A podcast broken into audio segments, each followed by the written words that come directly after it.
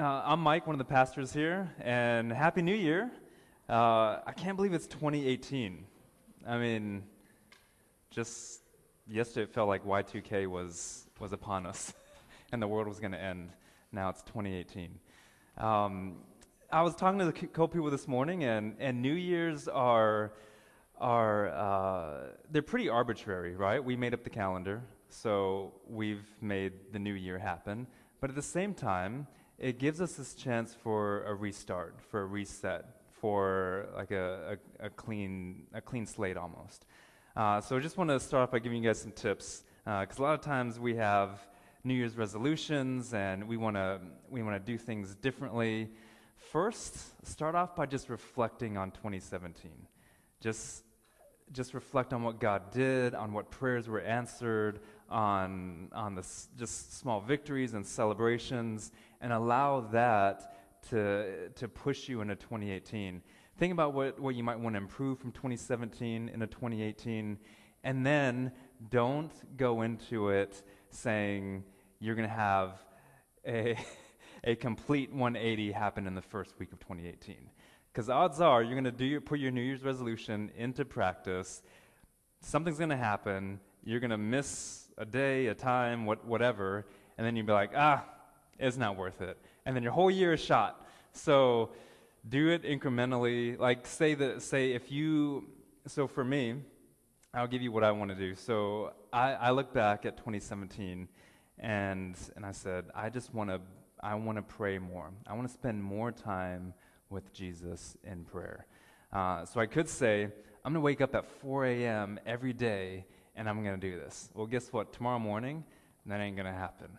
So, um, so I'd be a failure immediately. Um, instead, what if I what if I said, and I haven't fully figured this out yet. Instead, what if I said, okay, I'm going to take these two days each week, and I'm going to devote those to the, to the Lord. These two times on these two days, and, and do that.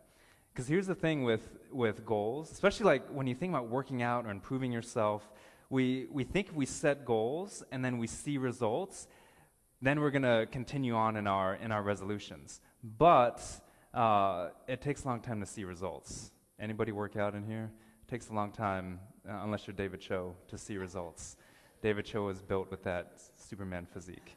Uh, me and David Cho, David Cho and I, and.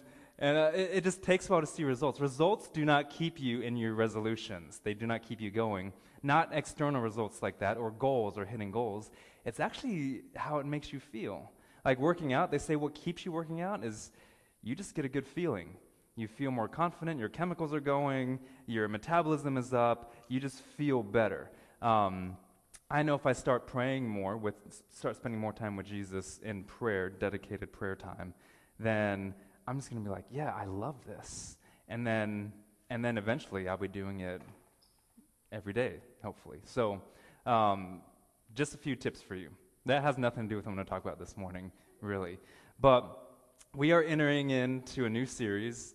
We're going into Daniel, and uh, and those are the three words that we're going to take throughout the entire year: scriptural, spiritual, awakening. That's what God wants for our church in 2018. So if there's a New Year's resolution for Trinity Life Church, it's this: scriptural, spiritual awakening. Uh, a lot of times we hear spiritual awakening, uh, but I wanted to say, and, and God wants to do that in our church and in our city, but I wanted to root that in the cooperation of the Word of God with the Spirit of God. So that's why scriptural is there. Um, and then it's just alliterative. It sounds cool. So that's why, that's why both those are there, because the Word works with the Spirit.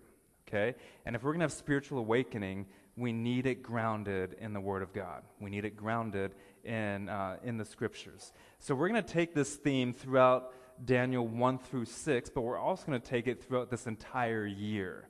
So the entire year 2018, all of all of our teaching series, all, our, all of our small groups and our BLGs are focused towards towards this. All of our ministries are focused towards this. Everything that we do in Trinity Life Church is focused towards this scriptural spiritual awakening. And you'll see how everything fits into that as, as the year progresses. But we're only doing Daniel 1 through 6 because Daniel, Daniel is broken up into two major sections. It's the first six chapters is narrative, it's a story of Daniel and, and, what, and, and what his life is in exile. And then the last half, 7 through 12, is, is all these visions. So we're not going to deal with the visions, although you guys are probably a little disappointed in that. You guys probably would want me to deal with that, but we're not going to do that. We'll go into uh, another series after that. Maybe we'll come back to it sometime. This series, we're just doing Daniel 1 through 6. Okay, so like I said, this is what God wants, wants for our church.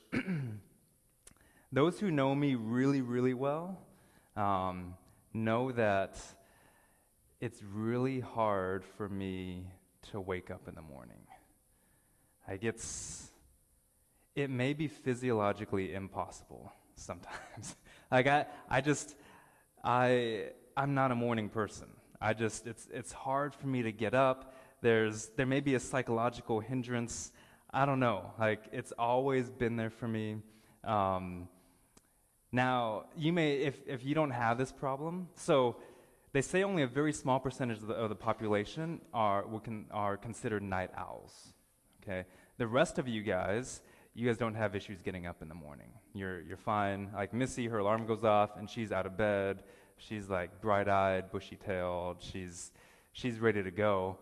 I'm like groggy and moving slow. Like I don't talk until I get out of the shower. I got like I'll do all my stuff to get ready until I get a shower. I don't don't talk to me. That's that's what wakes me up. Um, but it's it's always been it's always been difficult. And those of you guys who are night owls, you share my condition. You know my pain. You can empathize with me. The rest of you guys just probably think I'm lazy, and that's not true um, because I still get up early it's just really difficult. So if anything, that makes me that makes me a harder worker than you. you you hear me, Kelly, right? You know what I'm talking about. So, because I, I literally I think I have a physiological hindrance to getting up early. So, but I still do it. And in in high school, this is how I tried to train myself to do it. In high school, I because summer I would sleep in all the time. Uh, but then in, when school started, I'd have to get up at 6 a.m. So a week before school started, I would set my alarm for 6 a.m. to try to train my body to wake up at 6 a.m. It didn't work. my mom would have to wake me up every morning to get ready for school. Um, unfortunately, I think one of my daughters has this condition. I won't tell you which one. Uh, in university, I was like, okay, so I'm, I'm trying to train, I've been trying to train myself to be a morning person for years. And I've heard you can actually do it. So in, in university, I said, I'm going to schedule my classes early in the morning so that I'll be more productive. So, first day of university, 8 a.m., Monday morning, calculus class. Big mistake. I was late every time. Like, literally, I was running late every time, running to my class. I got an A in it, though. Um, but uh, I don't know why I did that. Calculus, it, it, was, that, was, that was dumb. In my 20s, um, I kind of put the responsibility for getting up onto somebody else. And that's on Missy, my wife.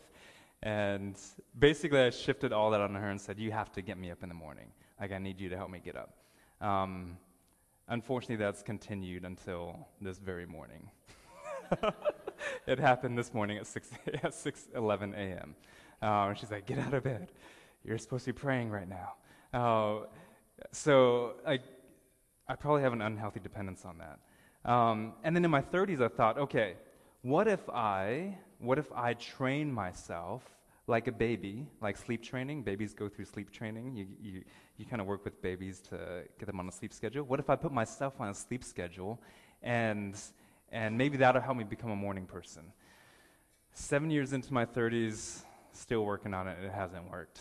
Um, so part of my New Year's resolution is to stick to my sleep schedule. And uh, hopefully by the time I'm 40, it'll have, it'll have stuck. But God, and, and the thing is, God is trying to. A lot of us are like me. We're sleepy Christians, we're groggy Christians, we're, we're followers of Jesus, but we're just kind of moseying on through life. We're trying to get the gunk out of our eyes. we're not really talking to people because we're just sleepy. And God's trying to wake our church up this year. God wants to, God, we, well, we'll see in the book of Daniel that God is trying to wake up the people of God there. And, and he's, he wants to do that for us this morning. He wants to wake you up. He wants 2018 to be a year for you where you're not a sleepy Christian any longer, but you're actually living full on for the gospel of Jesus Christ. And if you're not a Christian in here this morning, he wants to wake you up to salvation. He wants, you wake, he wants to wake you up to him, to who he is, to his love, to his peace, to his joy. And a lot of us who are Christians, we're sleepy Christians because all the stuff that we just sang about, that he is faithful, his, his love, his peace, his hope, his joy, we don't actually live like we believe those things. And we're just moseying around. And God is trying to wake us up. And here's the thing uh, here's the bottom line this morning that we're going to take through it. Spiritual awakening will happen when we return to scriptural action. Spiritual awakening will happen when we return to scriptural action. I don't mean to say that you need to do something. The Spirit wants to do something in you, but I don't want us to have just have scriptural awareness. That's just something cognitive. And God isn't about just putting things in our head. He wants us to live in a transformational way. And so, this scriptural action isn't something that we do, it's something that the scriptures do in you as you dwell in the word richly. They transform you when the Spirit works with the word of God in the scriptures. It's transformative. And the reason you, you haven't been living in hope and peace and joy and life, those things that we sang about, the reason you're just moping around like a sleepy Christian is because you haven't allowed the Word of God to dwell in you richly and to allow it to transform you. So this year, I want our church to pour into that, to allow the Spirit to pour into us, and to allow the Scriptures to transform us. And that's what we're going to see through the book of Daniel. Daniel is, is a person who exemplifies this statement here. So, this bottom line, I'll probably end up taking it through the entire seven weeks of, of the series. So that hopefully this like gets into our brains that if we want spiritual awakening to happen, we have to let the scriptures work in us. Scriptural action has to happen in us. So let's look at the book. Let's, let's see. Let's start off. There's a bunch of names in here that, that Missy read this morning. Teresa, when she saw the passage, she was like, I feel sorry for who's reading scripture this morning. Um, Missy did an awesome job uh, in all these names. We'll, we'll go through them uh, starting in verse 1 it says, in the third year of the reign of Jehoiakim, king of Judah. So, what Daniel, what the, what the author of Daniel is doing here is giving us, a his, he's giving us context. He's giving us history. And let me just briefly give you what, what's going on here. Jehoiakim is, is a king of Judah. He's not a king of Israel. Okay? Israel and Judah split up hundreds of years before, before he became king into after Solomon happened, so was King Saul, King David, King Solomon. Solomon uh, just, and in some ways, he was a great king. In some ways, he, he turned his back on God, and God took the kingdom from him and split it up into 10 tribes here, Israel, and one tribe here, Judah. Okay? Now you're thinking, oh, there's 12 tribes. Yeah, there's, there's, well, I won't go into that, but there's an explanation for that. So um, the simple one is the tribe of Levi isn't counted because they're spread all over, all, all over the land. So Assyria comes in and exiles Israel. So there's Israel now and there's Judah. Okay, Israel, Assyria comes in 722 BC and, and, and they take they take Israel into exile. And, and that's why you hear sometimes like the, about the 10 lost tribes of Israel. That's because they're really never heard from again. Like that's it. That's it for them. Only Judah remains. Okay, only Judah remains. And this and Judah is the line of Solomon. And that's significant because this is the line of Jesus. Okay, this is the line of David. This is the line of, of Solomon. This is the line of Jesus that he's going to eventually come through. So when we see this name Jehoiakim, uh, we should think, okay, the Messiah, Jesus, is coming through this, this lineage. And this is happening six, around 600 years before Jesus comes. Okay, so the author here is giving us this this picture of what's going on. And he says here that Jehoiakim, the king of Judah, who wasn't a very good king, not a lot of them were very good kings, they turned their backs on God.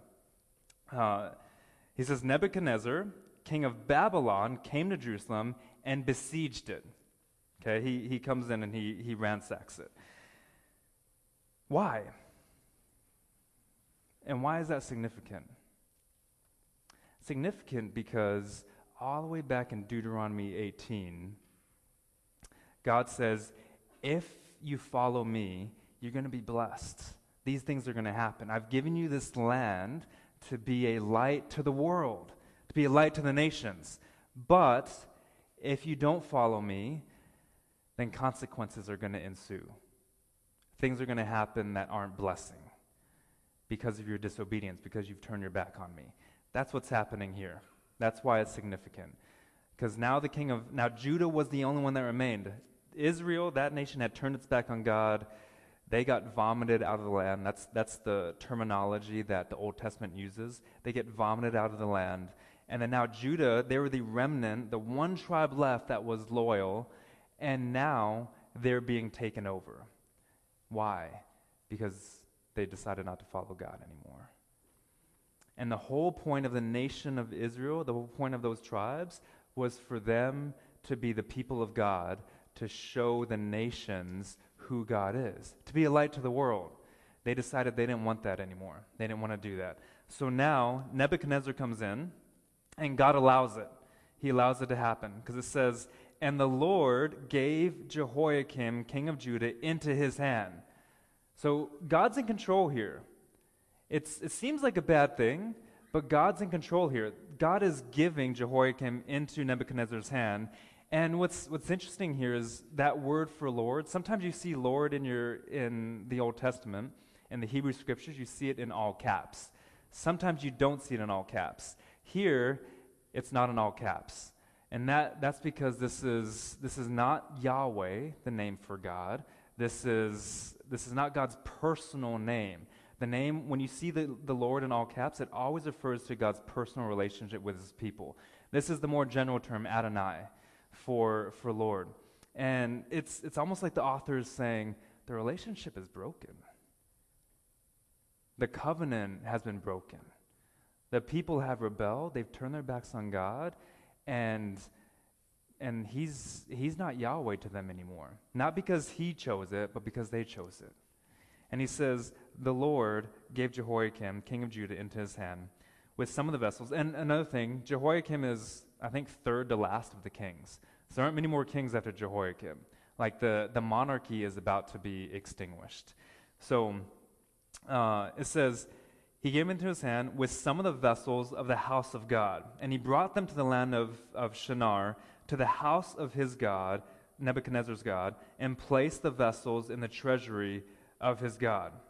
So Nebuchadnezzar comes in and he, he takes the sacred possessions of the temple of God and he takes them and he places them in the temple of his own God. This is spiritual warfare. This is, this is a, we see a battle going on here.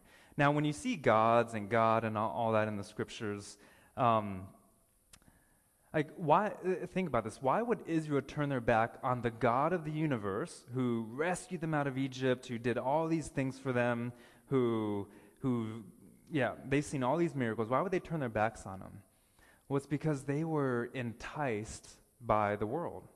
And when we see, when we see uh, Nebuchadnezzar take the possessions, these sacred possessions, and put them in the house of his own God, we think, oh, well, in our day and age, we're like, oh, well, maybe he just made up some God that he worships. In all likelihood, that's not the case.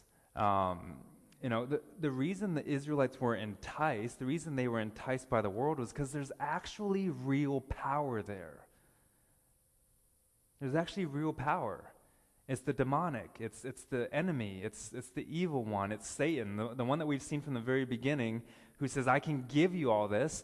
They're still being enticed by that. Even though they've seen God work miracles and they've seen Him take care of them and love Him, they're still enticed by these other powers. And so when Nebuchadnezzar does this, in all likelihood, he's not just doing it to something carved out of wood and stone, he's doing it car- to something carved out of wood and stone that has demonic influence and power behind it. Okay? And that's why Israel has, is going back and forth in this battle. So, so Nebuchadnezzar does this, and he, and he takes these sacred possessions and he puts them in, in uh, the temple of his own God. And then um, he does it with God's people. So he does it with the sacred possessions, and he, now he's going to do it with the people of God. What he's trying to do here is indoctrinate and assimilate the people of God into Babylon. Okay? He's trying to acculturate them. He's, he's taking them and he's trying to make them into Babylonians. So, so f- follow that with me here. He says, Then the king commanded Ashpenaz, in verse 3, his chief eunuch, to bring some of the people of Israel. Uh, just a, a, a, word on, on eunuch, um, in case some of you guys are wondering what that is. Uh, that's just, it was a servant of the king. A eunuch is, um, a eunuch is someone who's been castrated. So this was a specific servant of the king who's, who's been castrated for, I can give you all the purposes why. Uh, sometimes they worked in the king's harem, sometimes, and, and you know, you don't want them with the harem. Um, and then for, there are other reasons too. But so when you see eunuch, that's, that's what it means. That'll come back later, which is why I mentioned it. So Ashpenaz, chief eunuch, he asked him to bring some of the people of Israel, both of the royal family and of the nobility. What's really cool in the Hebrew there, the royal family is literally can, is literally uh, the seed of the kingdom. So he asks him to bring the seed of the kingdom to Babylon. This, this word seed is, is a word that you can trace through the entire Hebrew scriptures, beginning back in Genesis 3, verse 15, where, where God says, uh, where God says, you know, there's all these consequences for what you've done, Adam and Eve, but I will send a seed. I will send an offspring. I'll send the Messiah who's going to conquer all this, who's going to redeem you, who's going to make things right again. And that word seed you can trace through the Abrahamic narrative, you can trace through, you can trace through all through the, through the Hebrew scriptures, and here it's used again. And the author is saying, remember, this is God's plan. Remember, God is working here, God is moving here, and the Messiah is still going to come through here. All is not lost. God's trying to wake you up, people of God. He's trying to wake you up, is what the author is trying to say here. So, here, the seed of the kingdom, verse, where were we? Verse 3. Uh, and of the nobility, verse 4. And then he does this. Uh, he brings youth without blemish. So we'll stop. We'll stop. I'm going to stop throughout this whole passage, but he brings youth without blemish into Babylon. Why? Notice he doesn't bring old people. He doesn't even bring people in their 30s, for those of you in your 30s. He doesn't even bring people in their 20s. He brings youth, most likely under 20 years old, without blemish. And that, that, that word without blemish can mean without moral defect or physical defect. It can mean one of those, either those things or both of those things, without moral or physical defect. But why does he bring youth? Because he recognizes if he's going to indoctrinate, if he's going to assimilate, if he's going to make an entire nation of people, an entire culture, into a new culture, Babylonian culture, and bring them in there, he's going to have to start with the next generation of leaders. Everyone else is set in their ways. He's starting with the youth because he's trying to indoctrinate them into Babylonian culture. It's not good enough for Nebuchadnezzar to conquer the people of God. He wants to take away their identity. Does that remind you of, of anything? That's the world we live in. That's how the enemy uses culture today. It's not just enough to, to, to conquer the church and make the church a minority in the society. He wants us to look like the culture. He wants to strip away our identity. And one of the biggest lies that we have right now in the church is that we need to look more like our city in order to reach our city. We need to look more like everybody else our age in order to reach people our age. And the enemy gives us little glimpses of that, of success for that, of small victories, where we see people coming into faith. But all the while, we're losing our identity as the unique people of God. And we're losing our power. We're losing what makes us the people of God. And that's what's happening here. And so he starts with youth because, generally speaking, a lot of times youth are more impressionable and they're more malleable. And that's why he starts there. Um, now, don't take that as a bad thing. Okay, sometimes we, we say, oh, youth are so impressionable. No, that's actually a good thing. Youth, take, youth love taking risks. Youth, uh, youth uh, love to try new things.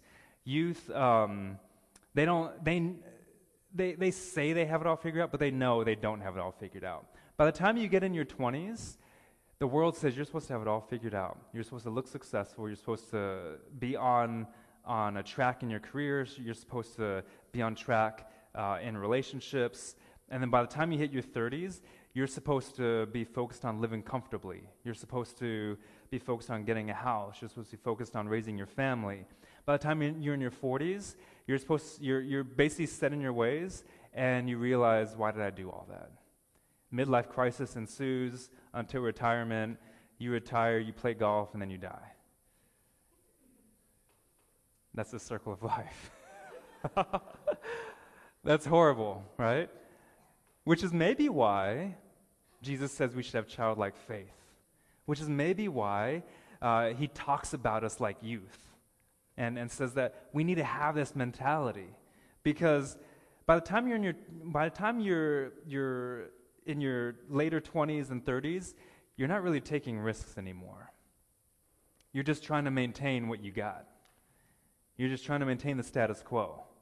Most of you guys in your 30s aren't going to give up your career and your house and your family uh, your family dynamics to go on the mission field somewhere because you'd have to get off your career path. You'd have to sell your house. Like, what, what's that going to look like?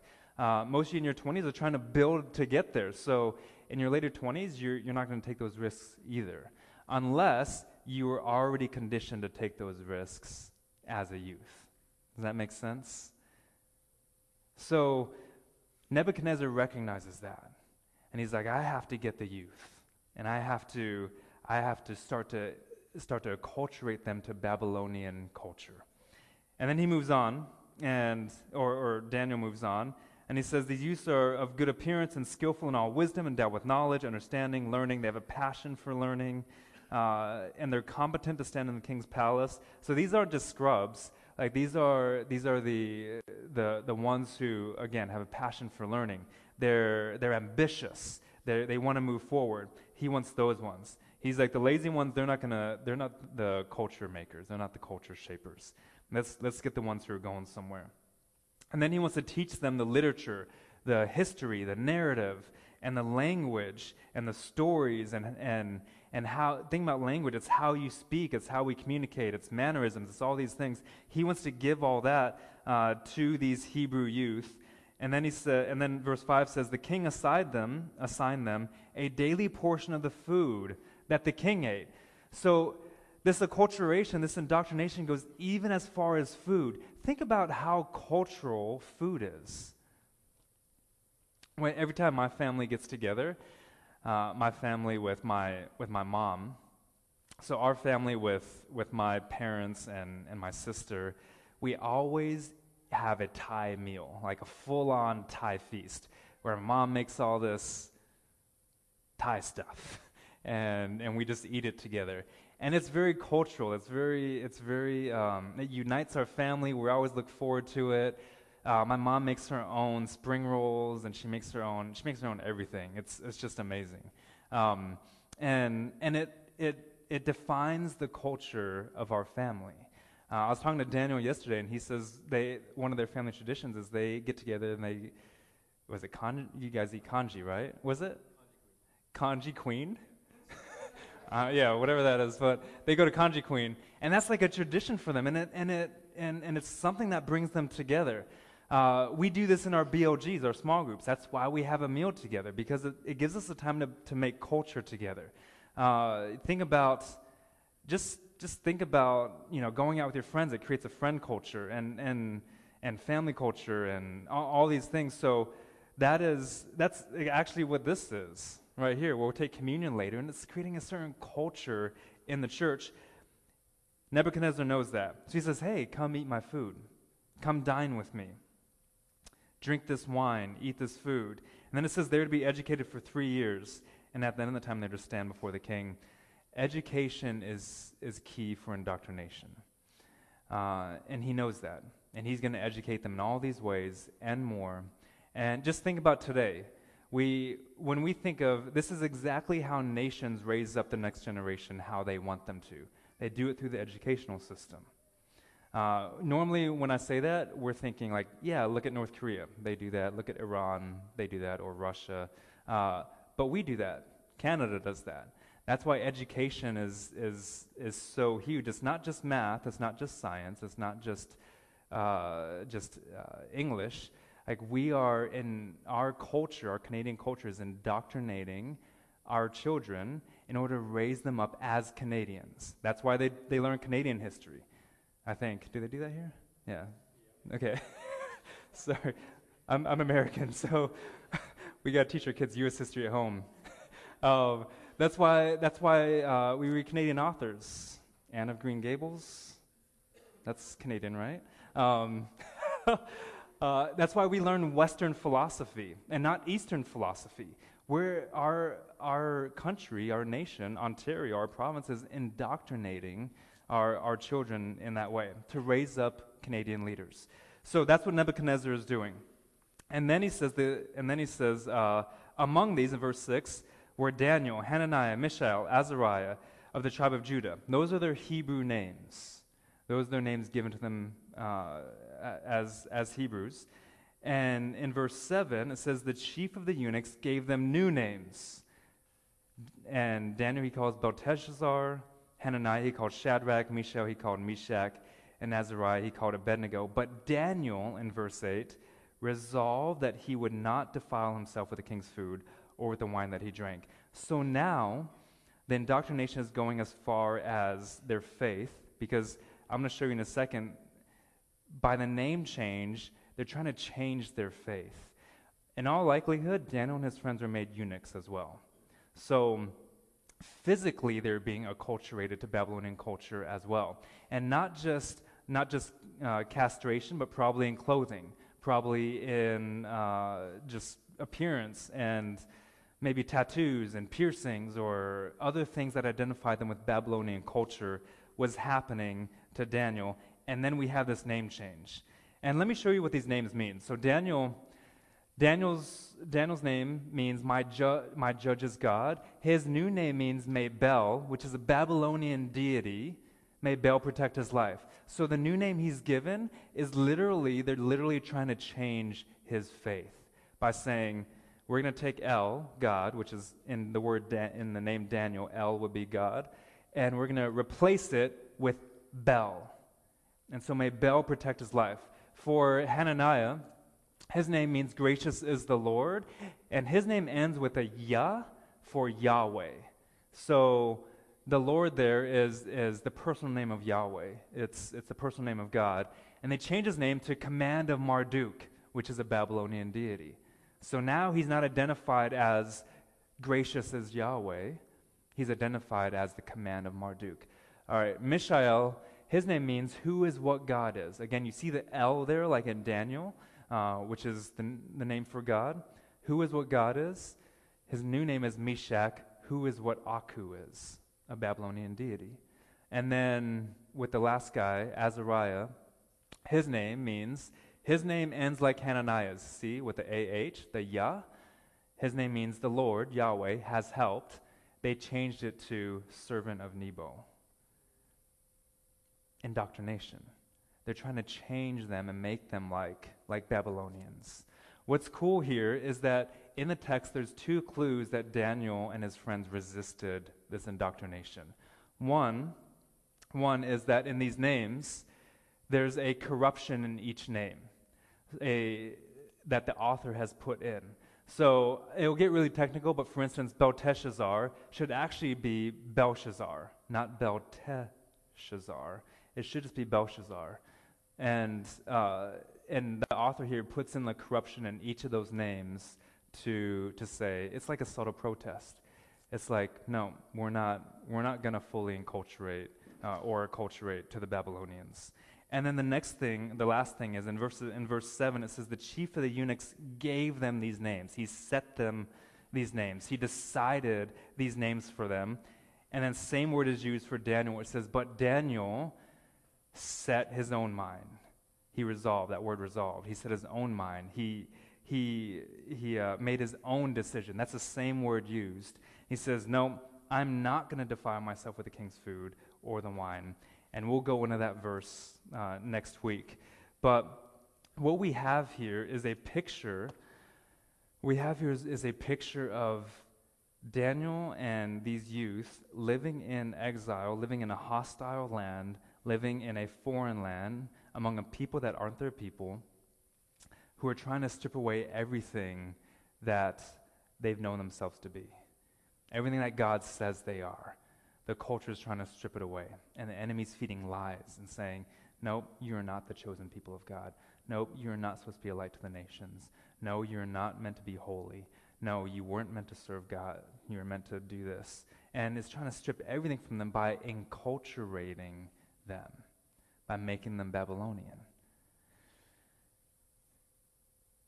That's a picture of the church today. That's a picture of what we deal with in the world today. That's a picture of the church trying to be the people of God, trying to be the household of God, trying to be the family of God, and trying to survive in a world that is totally against much of what we believe.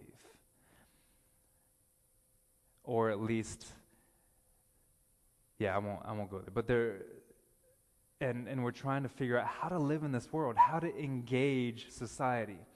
And Daniel, over the next six chapters, is going to show us how we can engage society and how we can still be a light to the world and how we can still bring, bring a nation spiritual awakening. Because that's what happens in the book of Daniel. We see here a pretty grim start to the book. You're like, man, Israel, the people of God, they're going to be extinguished. They're just going to be Babylonians, and then God's plan is going to be gone. No Messiah, no Savior, like what's going to happen. But we see as God is using this to wake the people up, and we're going to see spiritual awakening happen. There's three things that God has uh, laid on my heart for our church in 2018 that He wants to be avenues of spiritual awakening. One is youth. And we see here youth. If you think about youth, youth are, just think about history a lot of people who have changed culture have been youth. They've influenced culture and changed the world because they're willing to take risks. They're, they're willing to try new things. They're willing to, uh, to step out in faith, uh, whether that's a religious faith or not. They're willing to just step out and, and do something and try something. Uh, for us, we've talked about youth for years. Um, and and we've never done anything about it. We've talked about things and talked about doing things. We've, we've worked with youth in our city in different ways. But last November, or October, one of those months, we started something for youth in the church.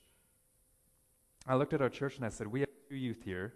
And my mentality switched because I was like, Well, we don't need to do anything for youth because we don't have any youth.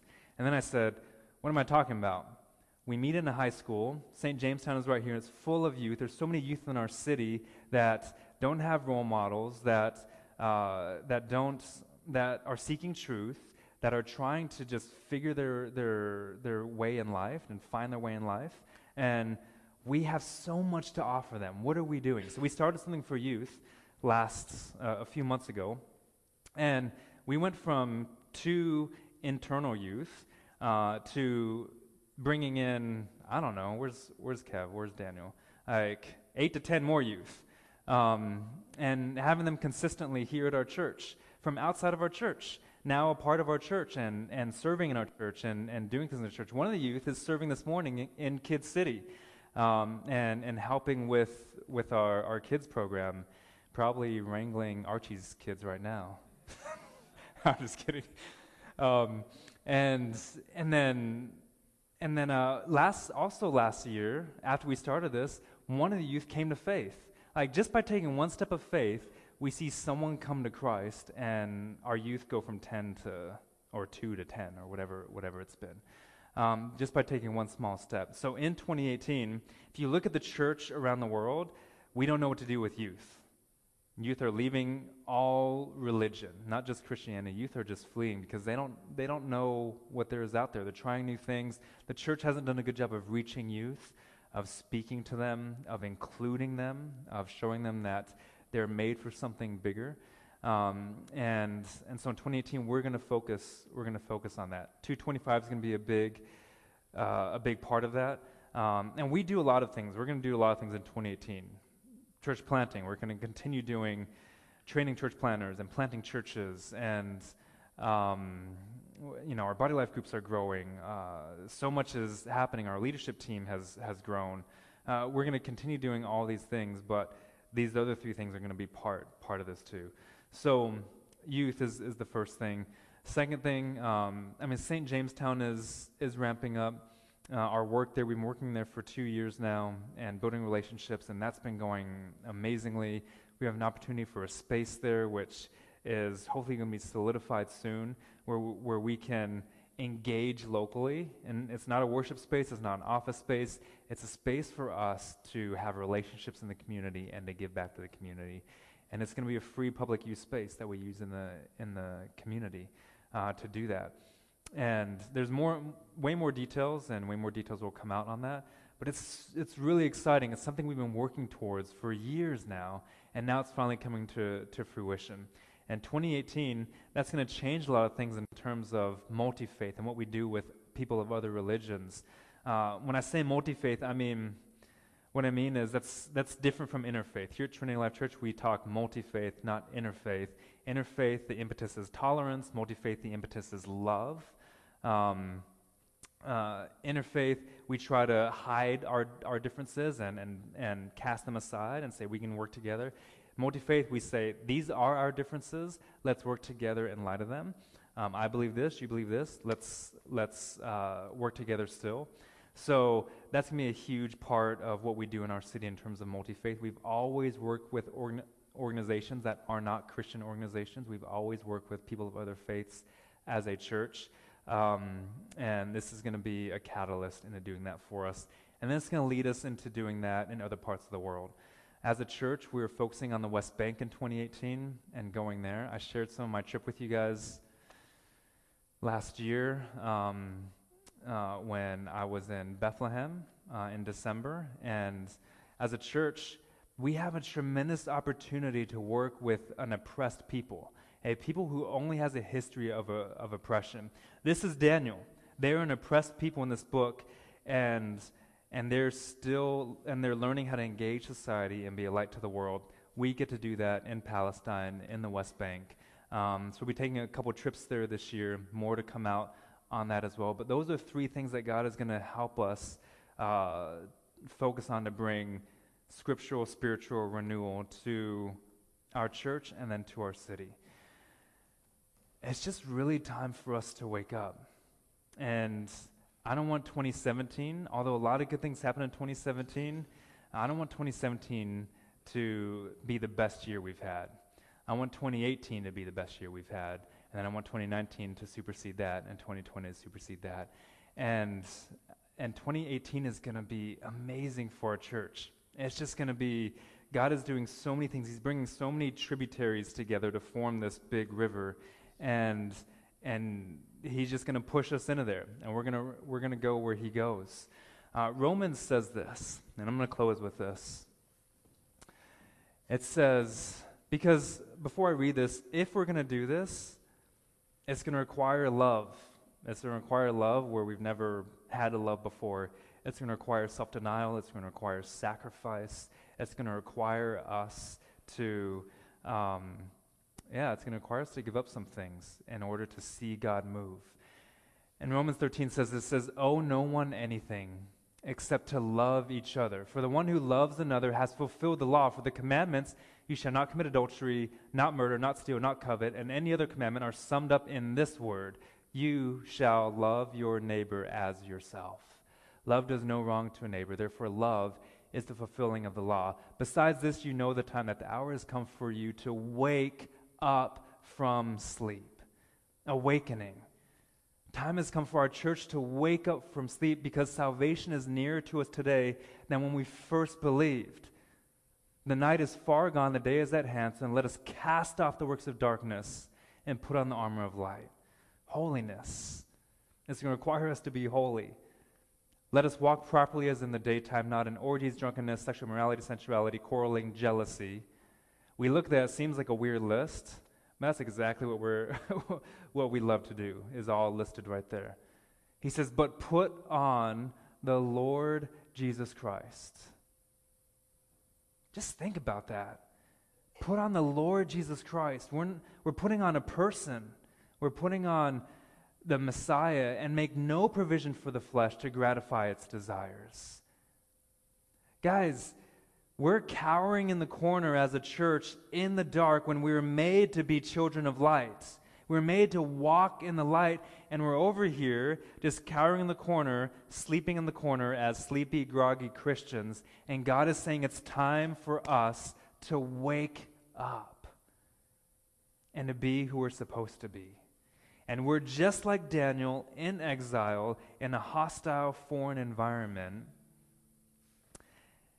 And it looks like there's no hope. And it looks like you're in despair. But God says there is hope. You're the seed of the kingdom. And you need to wake up and realize that. Yeah, you have problems in your life. I don't want to I don't want to downplay those. I don't want to cast those aside. But I do want to say that Jesus is greater than your problems. He's greater than your issues at work that are stopping you from living out your faith. He's greater than your issues in your family and in your marriage and in your singleness that are stopping you from moving forward in faith. He's greater than your career troubles. He's greater than anything. And what we've done is we've, we've exchanged the God of the universe for our troubles. And he's saying, Wake up. It's time to stop cowering in the corner. The gates of hell shall not prevail against us, he's saying. So let's move forward and be the church. Ask God this morning what he wants for you in 2018. Ask God what he wants for our church in 2018. I hope that if you're part of our church that you're asking that because there's people who aren't part of our church that are asking that for us. So we should be asking that. What does God want, want for us? And a lot of times we ask, we ask this question God, what do you want us to do for you? God doesn't need you to do anything for Him. He's giving you an invitation to do something with Him. And He's inviting you to work alongside Him and to work with Him. So let's do that as a church in 2018. Father, thank you. Thank you that you've called us to something greater than ourselves. Thank you that what you've called us to do, we cannot do apart from you. That we're not able. That you've given us something so big that we can't accomplish it on our own. We can only do it with you. So we say as a church, just as Moses said in Exodus chapter 33, that we do not want to go where you haven't gone. That you need to go before us so that we can follow. And thank you that you've given us an invitation to follow and to work with you. We love you, Jesus, and we give this service over to you. In your name, amen.